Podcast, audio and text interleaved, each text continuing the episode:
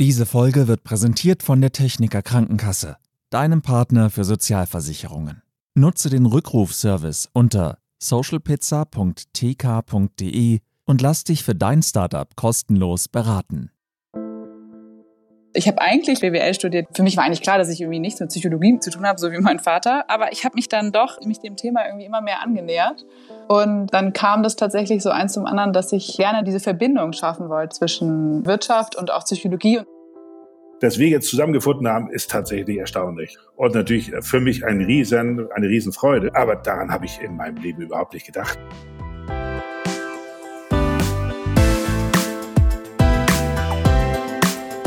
So geht's Startup. Mit Georg Räth.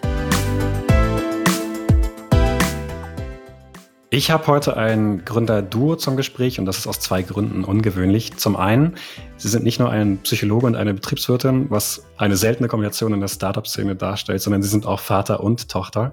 Das sind Leonie und Ulrich Wilken. Ihr habt mein Part zusammen gestartet. Das ist eine Beziehungsberatung, die nicht auf einen Therapeuten setzt, sondern auf eine App. Und mit euch möchte ich heute gerne herausfinden, wie das funktioniert, ob das funktioniert und wie es ist, wenn Vater und Tochter zusammen gründen. Deswegen hallo Leonie und hallo Ulrich. Hallo Georg. Hallo. Leonie, vor meinen Podcast-Gesprächen schaue ich mir gerne die Lebensläufe meiner Gäste an, um so ein erstes Gefühl zumindest zu bekommen, wer diese Menschen sind.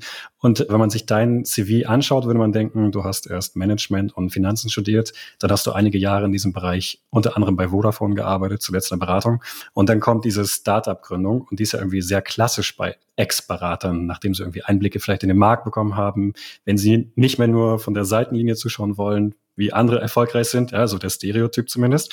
Und jetzt gründest du mit deinem Vater zusammen, der auch noch Psychologe ist, oder ich sage jetzt mal Psychologe, du bist eigentlich psychologischer Psychotherapeut, aber ich vereinfache das jetzt vielleicht jetzt mal für das Gespräch. Und dann habt ihr ein Therapie-Startup gegründet. Geht es jetzt also darum, möchtest du möglichst viel Geld verdienen oder bist du jetzt die Tochter, die wieder zurück zu ihren Wurzeln gefunden hat? Ich würde das so beantworten, dass ich mich der Wirtschaft, wo ich vorher gearbeitet habe, mich nicht so richtig wohlgefühlt habe und gemerkt habe, dieser Wirtschaftsweg ist nicht so richtig meiner. Und ich habe eigentlich, ursprünglich habe ich halt BWL studiert, wie du ja schon gesagt hast. Für mich war eigentlich klar, dass ich irgendwie nichts mit Psychologie zu tun habe, so wie mein Vater. Aber ich habe mich dann doch irgendwie im Laufe der Zeit mich dem Thema irgendwie immer mehr angenähert. Und dann kam das tatsächlich so eins zum anderen, dass ich äh, ja gerne diese Verbindung schaffen wollte, so zwischen ja, Wirtschaft und auch Psychologie und auch vielleicht, wie man auch in der Wirtschaft eben vielleicht auch ein bisschen anders bestehen kann als sonst so die typischen anderen, auch Startups oder anderen großen Unternehmen. Von daher mag es auf den ersten Blick irgendwie so ein klassischer Weg der Gründung sein, Konzern, Beratung und dann Gründung. Aber eigentlich habe ich mich da einfach nicht wohlgefühlt, muss ich sagen. Jetzt hast du natürlich trotzdem einige Jahre gebraucht, um diese Einsicht zu bekommen. Warum hat es denn so lange gedauert? Also ich bin, ich war immer so ein Mensch, der hat studiert. Ich flog so von einem zum nächsten. Ich habe alles mitgenommen, hatte Vertrauen, dass es irgendwie schon wird und hatte auch Spaß dabei. Aber ich habe nie so richtig tatsächlich so reflektiert, was will ich denn jetzt eigentlich machen. Und das kam dann erst tatsächlich ein bisschen später. Wenn ich selber gemerkt habe, okay, das kann ich wirklich richtig gut, dann bin ich richtig motiviert zu arbeiten. Und da schaffe ich auch nicht nur Mehrwert für mich, sondern auch die Menschen um mich herum. Und habe ich gemerkt, okay, das tue ich irgendwie in der aktuellen Lage nicht. Und habe mir einfach beschlossen, was Eigenes aufzubauen. Und dann eben mit meinem Vater an der Seite. Du hast ja gerade gesagt, das war eher so eine Aversion erst gegen die Psychologie. War das so eine frühkindliche Rebellion gegen die Erziehungsberechtigten? Ah, ich weiß nicht, ob es eine Rebellion war. War schön auf, was du jetzt sagst, Leni. Für mich war das irgendwie einfach nie so eine Option, lustigerweise. Ich habe da gar nicht drüber nachgedacht. Ich fand das immer mega cool, was mein Vater gemacht hat, aber ich dachte immer so, nee, das bin ich nicht. Ich bin so ein Zahlenmensch. Ich, ich mache alles einfach so mit Zahlen. So, das dachte ich immer irgendwie. Ulrich, du hast ja gerade so reingehakt. Du hättest dir eher gewünscht, dass deine Tochter anscheinend was anderes macht. Nein, nein, nein, überhaupt nicht. Nein, nein, da bin ich völlig frei. Sie muss nicht in meine Fußstapfen treten oder sowas ähnliches machen wie ich jetzt. Also, dass wir jetzt zusammengefunden haben, ist tatsächlich erstaunlich. Und natürlich für mich ein Riesen, eine Riesenfreude. Aber daran habe ich in meinem Leben überhaupt nicht gedacht. Aber wer ist da auf wen zugegangen? Ich nehme an, Leonie, du bist auf deinen Vater zugegangen? Ich glaube schon. Ja, glaube ja. Ja. das ist lustig, wenn Leute uns häufig so fragen, wie kam das denn jetzt eigentlich so ganz genau? Ich erinnere mich jetzt nicht mehr an so einen Tag oder so. Aber ich habe schon gemerkt, dass ich mich mehr und mehr einfach mit dem Thema systemische Therapie und das kam dann auch immer mehr bei uns auch bei Vodafone so ein bisschen zur Sprache. Also agiles Arbeiten, da gab es ja so ein paar Schnittstellen. Und so kam ich, glaube ich, mehr an das Thema wieder rein. Und danach hat es mich irgendwie dann nicht mehr losgelassen. Bevor wir in diesem Podcast vielleicht noch zehnmal das Wort systemische Therapie und systemische Beratung verwenden, könntest du, der in diesem Bereich auch schon vor knapp 40 Jahren was gegründet hat, das nochmal zusammenfassen, was es für euch bedeutet? Ja, also das ist ein Begriff, der ist hier nicht so ganz einfach. Ich finde ihn auch immer etwas schwieriger. Er kommt aus der Familientherapie. Also vor 40 Jahren haben wir uns nach Familientherapeuten genannt. Das ist im Grunde eine Richtung, die das Umfeld mehr sozusagen betrachtet und nicht nur intrapsychisch den Menschen betrachtet, sondern auch darauf schaut, welche Auswirkungen haben eigentlich mögliche Veränderungen, welche Muster lassen sich vielleicht erkennen, die sich immer wiederholen. Also diese Bedingtheiten in einem sozialen System, also ausgehend von der Systemtheorie her, also ich habe ja ein Institut und da haben wir dann Niklas Luhmann eingeladen und so weiter. Der hat uns beigebracht, sozusagen ganz anders systemtherapeutisch oder systemorientiert zu denken. Eine ganz andere äh, Denkform als traditionelle Wissenschaft. Deswegen sozusagen sind meistens früher hauptsächlich Familien sozusagen gekommen, dann Paare. Deswegen mache ich mache auch sehr viel Paartherapie. Aber natürlich Einzelne genauso. Also es dreht sich um die Bedingtheit und Mustererkennung die immer wieder Leid erzeugen, über den Tellerrand hinaus. Also welche Bedrohlichkeit hat vielleicht Veränderung für den Partner, für den Chef, für den Mitarbeiter? Welche Auswirkungen hat das? Also, weil das ist äußerst wichtig, weil Veränderung ist äußerst heikel. Ja? Sonst würden die Menschen das ja tun. Äh, ich habe das gerade richtig verstanden, Ulrich. Du bist immer noch aktiv psychologischer Psychotherapeut. Ja, ja, ich habe meine eigene Praxis im Institut. Ich habe hauptsächlich Ärzte und Psychologen ausgebildet in systemischer Therapie und 2000 mittlerweile, bis wir auch darum gekämpft haben, dass die systemische Therapie jetzt auch so äh, zahlrechtlich anerkannt ist, das heißt auch von den Kassen übernommen wird, nach 50 oder 40 Jahren, glaube ich. Das letzte war die Verhaltenstherapie und jetzt kommt die systemische Therapie. Da haben wir lange äh, darum gekämpft, nicht wir alleine, aber natürlich, die, wir haben dann die systemische Gesellschaft gegründet und so weiter und so fort. Also ich bin von Anfang an dabei und war eigentlich dabei, mich ein bisschen zurückzuziehen und nicht mehr so viel zu arbeiten. Und dann kommt Leonie und sagt, nee, nee, nee, Papi, so, also jetzt nicht auf das gemütliche Sofa, sondern äh, sie hat mir dann geholfen bei einem Vortrag, wo ich PowerPoint-Präsentation, die war ein bisschen oldschool. Ähm, und die hat sie äh, richtig schön gemacht. Und dann kamen wir da und sagten, das äh, eigentlich, es war schon immer in meinem Kopf, eine App zu machen. Ich wusste nur nicht wie. Und Leni hat mir dann gezeigt, wie das gehen könnte. Und so ist im Grunde meine ganze Idee oder meine ganze Vorstellung, wie man Menschen behilflich sein kann, ist alles in dieser App drin. Du hast es gerade selbst schon gesagt, du stehst kurz vor dem aktiven Ende deines Berufslesens. Stand, bin voll und ganz wieder jetzt drin. Du hättest ja auch ein Hobby suchen können, ja? Oder verreisen können, das Leben genießen oder irgendwie mit der Rente klarkommen können. Ja, das mache ich auch. Aber ich bin im Augenblick auch gerne hier in Hamburg und arbeite viel. Weil mir macht das großen, großen Spaß. Ich habe die Freude wieder erfunden. Ich habe das immer gern, aber die Freude ist irgendwie nochmal wieder richtig rausgekommen. Das ist jetzt ja trotzdem etwas, wo man äh, nicht wie bei einem Hobby sagen kann, oh, ich habe jetzt keine Lust mehr darauf. Da hängt ja auch so eine gewisse Verantwortung Absolut, dran. Aber das ja. war dir egal oder das liegt dir anscheinend sogar. Wenn ihr jetzt zum Beispiel erste Mitarbeiter einstellt, wenn es im Unternehmen finanziell vielleicht nicht gut gehen sollte, also ich glaube, ich fühle mich sehr verantwortlich, ja, so. Aber das ist ja auch hauptsächlich, was Lenia auch macht. Und die macht das super. Also wir, wir bereden viel. Ich sehe mich eher für den inhaltlichen Teil und sie macht die ganze Organisation. Das müssen die jungen Menschen machen. Das, da muss ich mich jetzt nicht noch rein, reinfummeln. Werbung.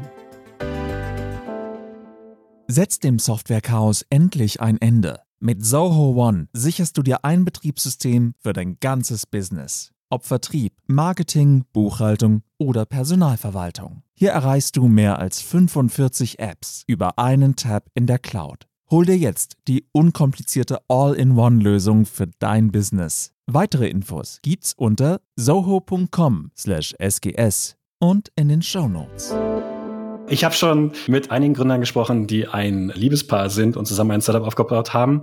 Da gibt's ja ganz offensichtliche Schwierigkeiten. Die Beziehung könnte ja beispielsweise unter dem Problem des Unternehmens leiden. Ja, ein Unternehmer ist ja auch nach Feierabend noch Unternehmer. Und jetzt würde ich behaupten, und da mag mir jetzt der Psychologe in diesem Gespräch gerne widersprechen, dass die Beziehung von Eltern zu ihrem Kind oder von einem Vater zu seiner Tochter noch eine Stufe intensiver ist, weil sie auch von Anfang an das restliche Leben mitprägt. Und damit könnten sich ja beispielsweise jetzt auch die Probleme im gemeinsamen Unternehmen intensiver auf diese Beziehung auswirken. Darüber habt ihr natürlich vorher gesprochen. Meine Frage ist, warum habt ihr es trotzdem gemacht? Ja, ich muss leider, also ich sehe es einen Tick anders. Wir haben tatsächlich gar nicht drüber geredet. Also ich kann mich wenigstens, ich kann, ich kann mich nee. darüber nicht, ich kann mich wenigstens nicht daran erinnern. Zweitens, deine These finde ich interessant, die muss ich mir mal durch den Kopf gehen lassen. Also viele Menschen sagen, sag mal, das kann ich mir gar nicht vorstellen, mit meiner Tochter oder mit meinem Sohn oder so also gemeinsam eine Firma zu gründen. Also das finde ich völlig unmöglich.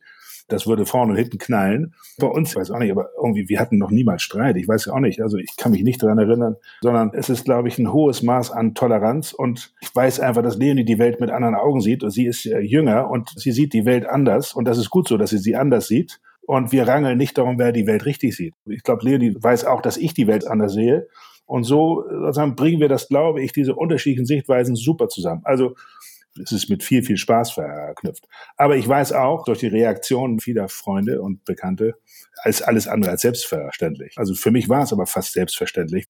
Leonie, wie waren die Reaktionen in deinem Umkreis? Vielleicht anders, weil du ja wahrscheinlich eher mit Businessmenschen zu tun hattest. Genau, wenn Freunde von meinem Vater wahrscheinlich ihm gesagt haben, dass es für die unverständlich ist, wie man mit der eigenen Tochter oder Sohn gründen kann, das war bei mir, glaube ich, noch viel extremer. Ich glaube, viele dachten so, Gott, wenn ich mit meinem Vater oder meiner Mutter gründen sollte, das würde auch nur irgendwie Reibungen geben und nur Streit. Wir würden nur einander geraten. Aber da kann ich nur meinem Vater zustimmen. Von daher, das haben wir überhaupt nicht. Wahrscheinlich würde man gerne auch manchmal hören, okay, da gibt es irgendwie ab und zu mal Streit, aber das ist wirklich einfach nicht so. Wir tauschen uns schon echt ziemlich viel aus, so täglich. Also von daher, auch so bei Familienessen geht es natürlich auch häufig um das Thema. Das ist, das ist schon richtig. Das schüttelt vielleicht manchmal meinen Freund irgendwie ein bisschen den Kopf, so von wegen, ah ja, jetzt geht es wieder um das Thema. Investoren sagen ja gerne, dass nicht so wichtig ist bei dem Startup wie das Gründerteam, also auch wichtiger als die Idee beispielsweise. Leonie, wie ist das mit dem Psychologen im Gründerteam zu arbeiten? Weil normalerweise ist die Aufteilung bei einem Startup ja eine andere. Da finden sich beispielsweise BWLer zusammen oder BWLer mit IT-Lern. Glaubst du, vielleicht jetzt auch ganz losgelöst von den bisherigen Erfahrungen mit deinem Vater, dass es helfen kann, vielleicht sogar direkt in der kritischen Gründungsphase jemanden zu haben, der auch aus psychologischer Sicht, sag ich jetzt mal, auf das Team schaut, auf das Thema schaut, beispielsweise bei Konfliktlösung? Oh. Klar, Leni. Ja, natürlich. Also ich weiß nicht, ob du das immer so losgelöst betrachten kannst, wenn es so dein eigenes Ding ist, aber ich glaube trotzdem, wenn es jetzt zum Beispiel gerade so um vielleicht andere Mitarbeiter geht oder so, ich frage ja meinen Vater auch echt richtig viel um Rat, so was, wo ich dann selber irgendwie auch nicht so richtig weiter weiß oder wie man damit umgeht. Von daher kann ich mir schon das gut, ganz gut vorstellen. Ich weiß nicht, ob er jetzt alles so mitbekommt, was jetzt so bei uns im Büro passiert, aber ich glaube, was einfach tatsächlich ein riesen, riesen Vorteil ist, jetzt unabhängig davon, ob jetzt mein Vater ein guter Konfliktlöser ist, ist er bestimmt, eher so, auch wenn man mit Investoren spricht oder mit anderen spricht und darüber redet, dass mein Vater dabei ist, der irgendwie 20-jährige Erfahrung hat in dem Bereich das merken wir einfach immer wieder, dass das einfach ein riesen, riesen Vorteil ist. Das ist einfach total vertrauensschaffend, dass die Theorien und Konzepte nicht einfach von x tausend Büchern zusammengewürfelt oder Videos, sondern dass wirklich alles auf diesen Konzepten und diesen Theorien meines Vaters beruht und auf der jahrelangen Erfahrung. Du hast es ja gerade gesagt in Gesprächen mit Investoren, ihr habt ja auch Geld bekommen. Ich glaube, eine sechsstellige Summe hattest du mir vorab genannt. Eure App selbst steht ja noch ziemlich am Anfang, kann man, glaube ich, kann man, glaube ich, so sagen. Es gibt ja noch keine 10.000 zahlenden Nutzer. Und trotzdem habt ihr diese Summe aufgenommen. Jetzt hast du schon einen Grund genannt, warum ihr anscheinend Investoren überzeugen konntet. Aber das ist ja nicht alles, oder? Wie hast du das konkret gemacht? Ich gehe jetzt mal ganz davon aus, dass du das Geld eingesammelt hast. Das haben wir auch schon zusammen gemacht. Aber das war tatsächlich einfach auch echt eine sehr glückliche Situation, muss man dazu sagen. Wir haben ja den Klamp Verlag, den Medienverlag ähm, an unserer Seite als Investor die relativ früh eingestiegen sind, schon letztes Jahr Oktober. Und ich habe mir überlegt, okay, mit wem könnte es passen, zusammenzuarbeiten? Für uns war klar, dass wir externe Hilfe in Anspruch nehmen müssen und auch gerne wollen, alles alleine irgendwie nicht schaffen und auch nicht, ja, einfach auch nicht wollen. Und dann habe ich die angeschrieben und dann haben wir direkt einen Termin mit dem ausgemacht. Und es hat alles ziemlich schnell geklappt, muss man sagen. Von daher, das war das war echt, wir hatten irgendwie die Idee, wir hatten ein paar Slides und uns. Und ich glaube wirklich, also so uns einfach auch in Kombination ist einfach echt ein gutes, gutes überzeugendes Argument und gleichzeitig aber auch die Idee einfach. Aber es klang jetzt ziemlich naiv. Ich habe einfach den Geschäftsführer angeschrieben. Das würde sich wahrscheinlich auch nicht jeder trauen oder vielleicht würde es auch nicht bei jedem Geschäftsführer funktionieren. Wahrscheinlich nicht. In diesem Fall habe ich da irgendwie auf den Nerv getroffen, weil die auch jetzt vermehrt in, in Health Startups investieren und einfach ein großes Potenzial sieht, muss man sagen. Und manchmal hat man irgendwie so ein bisschen Glück in der Situation und äh, ja, trifft den richtigen, den Nerv an, an zur richtigen Zeit. Werbung. Buchhaltung ist dein Endgegner im Gründungsalltag? Nicht mit Safdesk. Denn die cloudbasierte Buchhaltungssoftware spart Kleinunternehmen und Selbstständigen nicht nur Zeit, sondern auch Kosten. Ob Rechnung, Buchhaltung oder Warenwirtschaft, profitiere auch du von Safdesk. Jetzt mit dem Code Gründerszene100 sechs Monate gratis testen unter www.safdesk.de/gründerszene. Versicherungen sind ein notwendiges Übel im Gründungsalltag? In nur 15 Minuten kannst du das ändern. Die Techniker Krankenkasse berät Gründende rund um das Thema Sozialversicherungen. So weißt du bei jeder Neueinstellung genau, was zu tun ist. Nutze jetzt den Rückrufservice und buche deine kostenlose 15-Minuten-Beratung unter socialpizza.tk.de. Mehr Infos gibt's in den Show Notes. Kommen wir mal vielleicht ganz konkret zu eurem Produkt. Jetzt haben wir so ein bisschen drum herum geredet. Das ist ja eine Paartherapie per App. Vorab hattest du Mindwerk gegründet. Das ist ein Netzwerk für die systemische Beratung. Und jetzt äh, geht das quasi so eine Stufe weiter. Jetzt ist daraus eine App entstanden für den Endkonsumenten. Und wenn ich an eine Paartherapie normalerweise denke, dann denke ich daran, dass ich gemeinsam mit meiner Partnerin auf der Couch sitze. Vor mir sitzt ein Therapeut oder eine Therapeutin, der die das Gespräch leitet und Ratschläge erteilt beispielsweise. Und woran ich aber nicht denke, ist auf meiner eigenen Couch zu sitzen und mich von einer App beraten zu lassen. Das hat natürlich auch seine Vorteile. Ja, das ist recht niedrigschwellig beispielsweise. Es hat aber auch den Nachteil, Nachteil, finde ich, weil es vielleicht vielen Menschen so geht wie mir, dass sie nicht zuerst daran denken, wenn sie an den Begriff Paartherapie denken oder wenn sie sich helfen lassen wollen. Und meine Frage ist, wenn es vielleicht vielen Menschen so geht, das ist jetzt meine Theorie, ist es vielleicht schwierig, grundsätzlich dafür Geld zu bekommen? Und wenn ja, wie löst ihr dieses Problem? Prinzipiell das kann ich nachvollziehen, was du sagst. Ich glaube, es verändert sich sehr. Also ich bin ja nur so ein Tick älter und ich hätte mir das, glaube ich, vor zehn Jahren oder fünf Jahren gar nicht vorstellen können, dass es überhaupt geht. Auch meine ganzen Kollegen gucken mich wohlwollend, aber doch skeptisch an, ja, weil eigentlich ist das ja gar nicht vorgesehen, ja. Also Therapie ohne Therapeuten ist eigentlich gar nicht vorgesehen. Also das ist ja eine Kränkung sondergleichen für meine ganzen lieben Kollegen, dass die vielleicht gar nicht so bedeutsam sind oder nicht immer so bedeutsam sind. Ich glaube, das verändert sich. So Paartherapie, ich mache nun als Therapeut seit bald 40 Jahren und Paartherapie seit 20 Jahren. Natürlich macht das Sinn, dass man auch jemand gegenüber hat. Nur ist es jetzt mein persönliches Bestreben, es kostet Geld, das ist nicht billig. Und meine Hoffnung war immer, was kann ich dazu beitragen, dass möglichst vielen Menschen die Möglichkeit gegeben wird, an ihrer Beziehung zu arbeiten, ohne dass sie, weiß nicht, 150 Euro oder 120 Euro die Stunde zahlen müssen. Und dann sind sie sechs und dann haben sie im Nahen nachher 1000 Euro bezahlt und ob das nun geholfen hat oder wie auch immer, das weiß man nicht so genau. Also das war schon die Idee, möglichst vielen Menschen niedrigschwellig ein Angebot zu machen, was sie sozusagen nutzen können. Und das wird, glaube ich, also es wird ja schon genutzt, ne? aber sicher ist da vielleicht noch eine kleine Hemmschwelle. Es ist jetzt noch nicht so üblich, glaube ich, so, aber ich glaube, das verändert sich rasant. Und das ist ja genau das. Also eine Therapie ohne Therapeuten gibt's auf der ganzen Welt nicht. Das ist sozusagen einmalig, was wir da gebaut haben. Und das ist für einige bestimmt gewöhnungsbedürftig. Auf der anderen Seite für andere ist das genau richtig, weil sie eben nicht Erstmal muss man einen Therapeuten finden, zweitens weiß man nicht, ob der jetzt richtig ist, ob der gute Laune hat oder ob er schlecht geschlafen hat und ich weiß nicht was alles. Also das sind ja auch alles so Faktoren, die sollte man nicht unterschätzen. Ja, also die Scheidungsrate bei den Paartherapeuten ist, glaube ich, höher als im normalen Durchschnitt. Also dass das und die super Fachleute sind für alles, das wage ich auch mal zu bezweifeln. Also von daher, ich kann so eine gewisse Vorbehalt oder eine gewisse Skepsis kann ich durchaus nachvollziehen, aber ich glaube, es verändert sich. Es ist ja auch so, dass die Menschen können mich äh, prinzipiell auch in einem Videochat sozusagen äh, erreichen, ja, wenn sie an einem bestimmten Punkt sind, wo sie nicht weiter wissen und können meine Hilfe in Anspruch nehmen, was in dem Preis mit drin ist.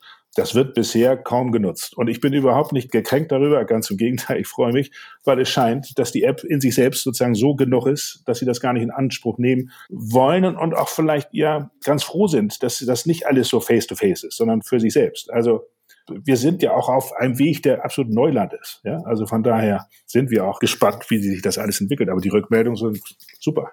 Aber Leonie, äh, betriebswirtschaftlich reicht diese Aussage von deinem Vater wahrscheinlich einem Investor nicht aus, um dafür 100.000 oder mehr Euro zu geben. Was habt ihr denen erzählt? Wie wollt ihr das denn schaffen, dass diese Skepsis nicht mehr da ist? Für mich reicht es, also was ich, was ich so höre, reicht es erstmal aus. Aber natürlich, ähm, auch wenn wir in die Zukunft gucken, sagen wir jetzt auch mal so, wir sehen auch aktuell, dass es die meisten Leute tatsächlich auch alleine machen. Also 70 Prozent nutzen die App alleine und gar nicht als Paar. Das ist natürlich auch erstmal ein Riesenvorteil. Das heißt, man muss nicht unbedingt den anderen auch direkt überzeugen, mitzumachen und so weiter, sondern man kann das auch für sich selbst nutzen und dann trotzdem den Effekt auch in der Beziehung beobachten und auch da einen Effekt sehen. Von daher, das ist erstmal natürlich auch nochmal was, was man deutlich herausstechen muss. Dann hinzukommt, dass wir eben auch vorhaben, oder wir sind gerade dabei, das auch für Singles auszuweiten. Von daher nicht nur die Leute, die in einer Beziehung sind, sondern auch wirklich die Leute, die einfach gerne eine Beziehung führen würden. Oder endlich mal eine Beziehung führen würden, die ein bisschen länger hält als vielleicht nur ein paar, eins, zwei Jahre oder noch weniger. Und sich immer fragen, warum gerate ich immer an denen die falsche. Von daher, ich glaube, das ist einfach auch nochmal ein Riesenmarkt, den wir jetzt in Zukunft auch nochmal angehen werden. Und äh, wie wir das genau sonst noch erreichen, möchten. Ja, wir schaffen natürlich drumherum so einige andere Angebote, in dem die App zum Beispiel das erste Modul und die erste Aufgabe, Aufgabe ist kostenlos. Da können ziemlich viele Leute sich schon mal schon so reindenken und mal ausprobieren. Und dann werden wir in Zukunft natürlich auch noch vielleicht Überlegungen, ob wir das mit Firmen Kooperation machen. Von daher, da gibt es noch so einige Felder, wo einfach wahnsinnig viele Leute viel Potenzial sehen. Firmenkooperation kann ich mir jetzt gut vorstellen, um auf Masse zu kommen. Aber was macht ihr darüber hinaus noch konkret vielleicht? Es, es reicht ja nicht, wenn man irgendwie zehnmal das Wort Paartherapie auf die Website schreibt oder vielleicht 10.000 Euro an äh, Google überweist, um bei den Suchergebnissen aufgefunden zu werden. Also was habt ihr da wirklich vielleicht konkret vor, was vielleicht auch anderen Menschen, die das gerade hören, helfen kann, wenn die auch gerade mit ihrem Business anfangen? Man muss arbeiten, arbeiten, arbeiten. Wir haben bisher noch keinen Cent für Google-Werbung ausgegeben. Also da sind wir noch gar nicht so, da sind wir relativ sparsam, ja, so. Aber wir werden noch zu bestimmten psychischen Befindlichkeiten extra Videos drehen. Aber ich glaube, man muss es einfach bekannt machen, bekannt machen, bekannt machen. Und gerade vielleicht für die, die auch gründen wollen oder dabei sind oder so als Tipp, was mir vorher einfach auch vielleicht nicht so bewusst war, ist, dass es ganz, ganz wichtig ist, Vertrauen einfach auch aufzubauen und zu schaffen. Also natürlich, wir wissen, dass es ein gutes Angebot ist und dass die Leute, wenn sie die App durchmachen, die fragen, also was dass die total viel helfen können. Und das sehen wir auch von den Nutzern, die das aktuell machen. Und das bekommen wir auch als Rückmeldung. Aber natürlich, woher sollen das Leute wissen, die vielleicht da draußen sind und das zum ersten Mal sehen und denken sich so, Gott, das, das soll mir jetzt helfen? Oder wie sollen die überhaupt darauf aufmerksam werden? Das ist einfach das Thema Vertrauen aufbauen und auch das Gefühl geben, dass das wirklich fundiert ist und auch etwas bringen kann. Das ist einfach auch viel wichtiger, als ich ursprünglich gedacht habe. Ich will gar nicht die ganze Zeit über Probleme reden, aber mir ist aufgefallen, bei eurem Geschäftsmodell, finde ich, gibt es ja so dieses eine Problem, die Menschen, zumindest bei der äh, App jetzt, nutzen das ungefähr drei Monate, zahlen dafür rund 50 Euro und im besten Fall wurden sie dann therapiert oder wurden nicht therapiert, aber in beiden Fällen müssen sie die App ja nach drei Monaten dann spätestens nicht mehr nutzen. Das heißt, sie sind eurem Ökosystem dann abhanden gekommen. Ist es wirklich so, dass ihr dann quasi Nutzer immer wieder neu akquirieren müsst, ob das jetzt nun über Werbung ist, wie auch immer, ist es einfach dieses Los, das man hat, wenn man so eine Art App angeht? Also zum Beispiel, ich selber würde jetzt nicht ein Jahr lang jeden Tag an meiner Beziehung arbeiten wollen. Da würde ich irgendwie, glaube ich, auch mal irgendwann kirre werden. Von daher, ich finde es eigentlich auch mal ganz gut. Du musst natürlich auch mal gucken zwischen Geschäftsmodell und irgendwie auch der dem Leben da draußen. Von daher, ich glaube, das ist immer ganz wichtig, das ein bisschen auszubalancieren. Aber auf der anderen Seite, ich sehe auch natürlich deinen Punkt und das bekommen wir auch als Rückmeldung und da arbeiten wir natürlich auch dran, dass dann sagt, okay, wir haben das Programm durchlaufen, drei Monate vorbei wie können wir jetzt unsere Beziehung festigen? Und das haben wir mit Newsletters und unserer Community, dass wir immer so Spezialaufgaben denen noch zur Verfügung stellen oder in Form von Mini-Podcast als Input von meinem Vater, Ideen und Übungen, die sie zu Hause noch machen können, um die Beziehung weiterhin auch aufrechtzuerhalten und zu festigen. Von daher, und das werden wir natürlich auch irgendwann weiter ausbauen, aber das ist jetzt erstmal so der, der Startpunkt, dass man noch weitere Möglichkeiten hat, auch die Beziehung zu festigen oder auch, wenn man sich getrennt hat, zum Beispiel auch dafür Übungen oder auch ja, Möglichkeiten, Aufgaben zu geben, wie man vielleicht über die Trennung zum Beispiel wegkommen kann. Ulrich, du meinst ja schon, es gibt so eine Art Modul, dass man in der App auch mit dir sprechen kann, falls man entweder schon zu Ende therapiert ist oder sich nicht genug äh, angesprochen gefühlt hat beispielsweise. Das kann man ja auch mit vielen anderen Therapeuten anbieten. Habt ihr sicherlich auch drüber nachgedacht? Ist eure App dann so eine Art Lead-Generierung für andere Therapeuten, wo man dann irgendwie in so ein Provisionsmodell gehen kann oder worüber denkt ihr danach? Ja, nicht unbedingt. Ja, das hatten wir mal ursprünglich gedacht über die Mindwerk. Sehr, sehr viele haben bei mir die Ausbildung im Institut gemacht, Institut für systemische Studien in Hamburg, aber sind auch viele, so einige aus der Schweiz und so weiter. Also das war mal so die ursprüngliche Idee. Das ist auch immer noch eine Option, aber das gibt's ja woanders. Also es gibt ja andere Kollegen oder andere unter Unternehmen, die bieten da so Coaches an, wo man dann an bestimmte Coaches kommt. Das ist nicht so meine, meine Idee. Ich bin ehrlich gesagt in so einem kleinen Zwiespalt, weil, sagen wir so, die systemische Therapie, ich mache durchschnittlich, sag mal, drei bis fünf, sechs, sieben Sitzungen. Da würden andere denken, das ist keine Therapie, sondern da muss man mindestens 20 oder 50 oder 100 Stunden machen. Ich sehe das genau andersrum. Ich will mich möglichst schnell überflüssig machen, ja, so. Und das ist natürlich für ein Geschäftsmodell vielleicht nicht gerade die beste Voraussetzung. Das, ist, äh, das sehe ich ja auch so. Leonie verdreht gerade die Augen. Ich weiß, ich sage auch, das ist so ein Zwiespalt. Ich möchte die Menschen nicht einfach künstlich an irgendwas dranhängen, sondern das muss auch wahrhaftig sein, sonst äh, kann ich das nicht machen. Dennoch, so ist schon die Idee, dass die Möglichkeit besteht, zu einem ganz geringen Beitrag, dass die immer wieder einen Input kriegen, wenn sie das möchten. Ne? Also immer alles freiwillig. Wer das nicht möchte, der kriegt auch nichts. Ich habe auch viele Menschen, die kommen seit 20 Jahren und kommen dann, weiß ich, dreimal im Jahr. Dann ist immer wieder ein, wieder ein Thema und so. So etwas könnte ich mir auch prinzipiell vorstellen, dass sich bestimmte Fragestellungen immer wieder ergeben, wo man zu bestimmten Fokussierungen dann auch etwas so einen Input eingibt. Ja, so. Also das ist so eine Weiterentwicklung noch, die muss jetzt irgendwann in den nächsten Monaten kommen. Leonie, bist du da auch in diesem Zwiespalt oder bist du da eher als Geschäftsführerin vielleicht auf der Seite des Geldes? ich bin auch in diesem Zwiespalt. Sonst hätte ich es vielleicht auch, vielleicht auch schon durchgesetzt. Also auch sowas mit Abo-Modellen und also was bei mir ist auch immer so ein bisschen der Zwiespalt zwischen geschäftlichen und aber auch ja, dem Sozialen. Aber ihr müsst euch natürlich trotzdem irgendwann entscheiden, weil irgendwann geht das Geld aus. Das Geld wird ein bisschen weniger und dann muss man gucken, dass man noch jemand findet. Da gucken wir jetzt auch danach, dass das vielleicht da Unternehmen oder Menschen sind, die auch an diese Idee glauben. Also das ist mir ganz wichtig. Und jetzt werden wir uns bald darum bemühen, dass Menschen sich vielleicht auch daran beteiligen, die jetzt nicht nur mal kurzfristig das große Geld machen wollen und dann schnell wieder raus, sondern die dabei sind, langfristig auch äh, mit uns da was aufzubauen, was über Mindbar hinausgeht. Heißt das jetzt, ihr würdet quasi gerne so dem Exit entgegenfiebern, wenn die Person daran glaubt, oder heißt es, ihr möchtet eigentlich immer mehr als die Hälfte im Unternehmen behalten? Wenn es geht, würden wir gerne die Hälfte sozusagen, soweit es uns möglich ist. Also wir können das ja nicht bestimmen. Ne? Och, ich würde sagen, noch könnt ihr es bestimmen. Ja, ich würde es gern so machen, aber also ja, wir werden so viel wie möglich behalten wollen und äh, auf der anderen Seite brauchen wir auch natürlich, das kostet alles, das kostet alles wahnsinnig, wahnsinnig viel Geld. Also mir, mir schlagern die Ohren, was es alles kostet und die ganze ganze Entwicklung und äh, Marketing und so weiter und so fort. Also wir werden sehen, dass wir möglichst viel bei uns behalten, weil das natürlich auch wichtig ist für die Zukunft. Hauptsächlich Leonie, also da hat man einen riesen Spaß, aber für Leonie ist das die Zukunft. Und wenn andere reinkommen, die uns tatkräftig dabei unterstützen, können wir nur davon profitieren. Das geht ja gar nicht alles. Am Ende des Podcasts haben wir immer eine Frage, die wir den Gästen stellen und die lautet, was ist etwas, was dir Freude bereitet und was macht dir gerade Bauchschmerzen? Jetzt habe ich zwei Gäste, ihr dürft gerne entscheiden, wer zuerst antwortet. Ich glaube, ich fange mal mit dem Positiven an. Also das klingt jetzt vielleicht ein bisschen klassisch, aber ich muss sagen, mich berühren die Rückmeldungen der Nutzer tatsächlich jedes Mal aufs Neue. Und wenn ich sehe, gerade wenn die Leute in den späteren Modulen sind und tatsächlich Veränderungen bei sich und auch in der Beziehung bemerken, ist das für mich die Woche ist äh, gerettet und irgendwie kann danach nur noch was Positives entstehen. Von daher, ich hätte nicht gedacht, dass es bei mir so viel ausmacht, aber das ist tatsächlich einfach wirklich richtig, richtig schön. Das war also bei Vodafone nicht so. nee, überhaupt nicht. Nach, nach jedem Modul haben die Menschen die Möglichkeit, eine Rückmeldung zu geben. Aus diesen Rückmeldungen äh, sozusagen kommen eben diese wirklich schönen Gefühle auch oder die schönen, die Wertschätzung. Ja, das ist das. Und der zweite Teil mit den Bauchschmerzen, den hast du ausgelassen, Leonie? ja, den mache ich mal kurz. Ich weiß gar nicht, ob ich Bauchschmerzen habe, aber ich werde es niemals schaffen, allen Menschen gerecht zu werden, das weiß ich. Ja, so, das ist mir sozusagen natürlich kognitiv bewusst. Und trotzdem gibt es auch immer wieder Bauchschmerzen oder so kleine Rückmeldungen, wo ich merke, ach, das habe ich nicht gesehen oder das, ah, da habe ich, da war ich zu schnell oder das, da, da muss ich noch was dran ändern. Ich versuche fast allen gerecht zu werden. Ich schaff's nicht. Das weiß ich und es bereitet mir trotzdem manchmal Bauchschmerzen, wenn es dann nicht so ganz hundertprozentig gelingt, wie ich es mir manchmal wünsche. Leonie und Ulrich, vielen Dank für das Gespräch. Vielen Dank, Georg. Vielen Dank, Georg. Danke, dass ihr zugehört habt.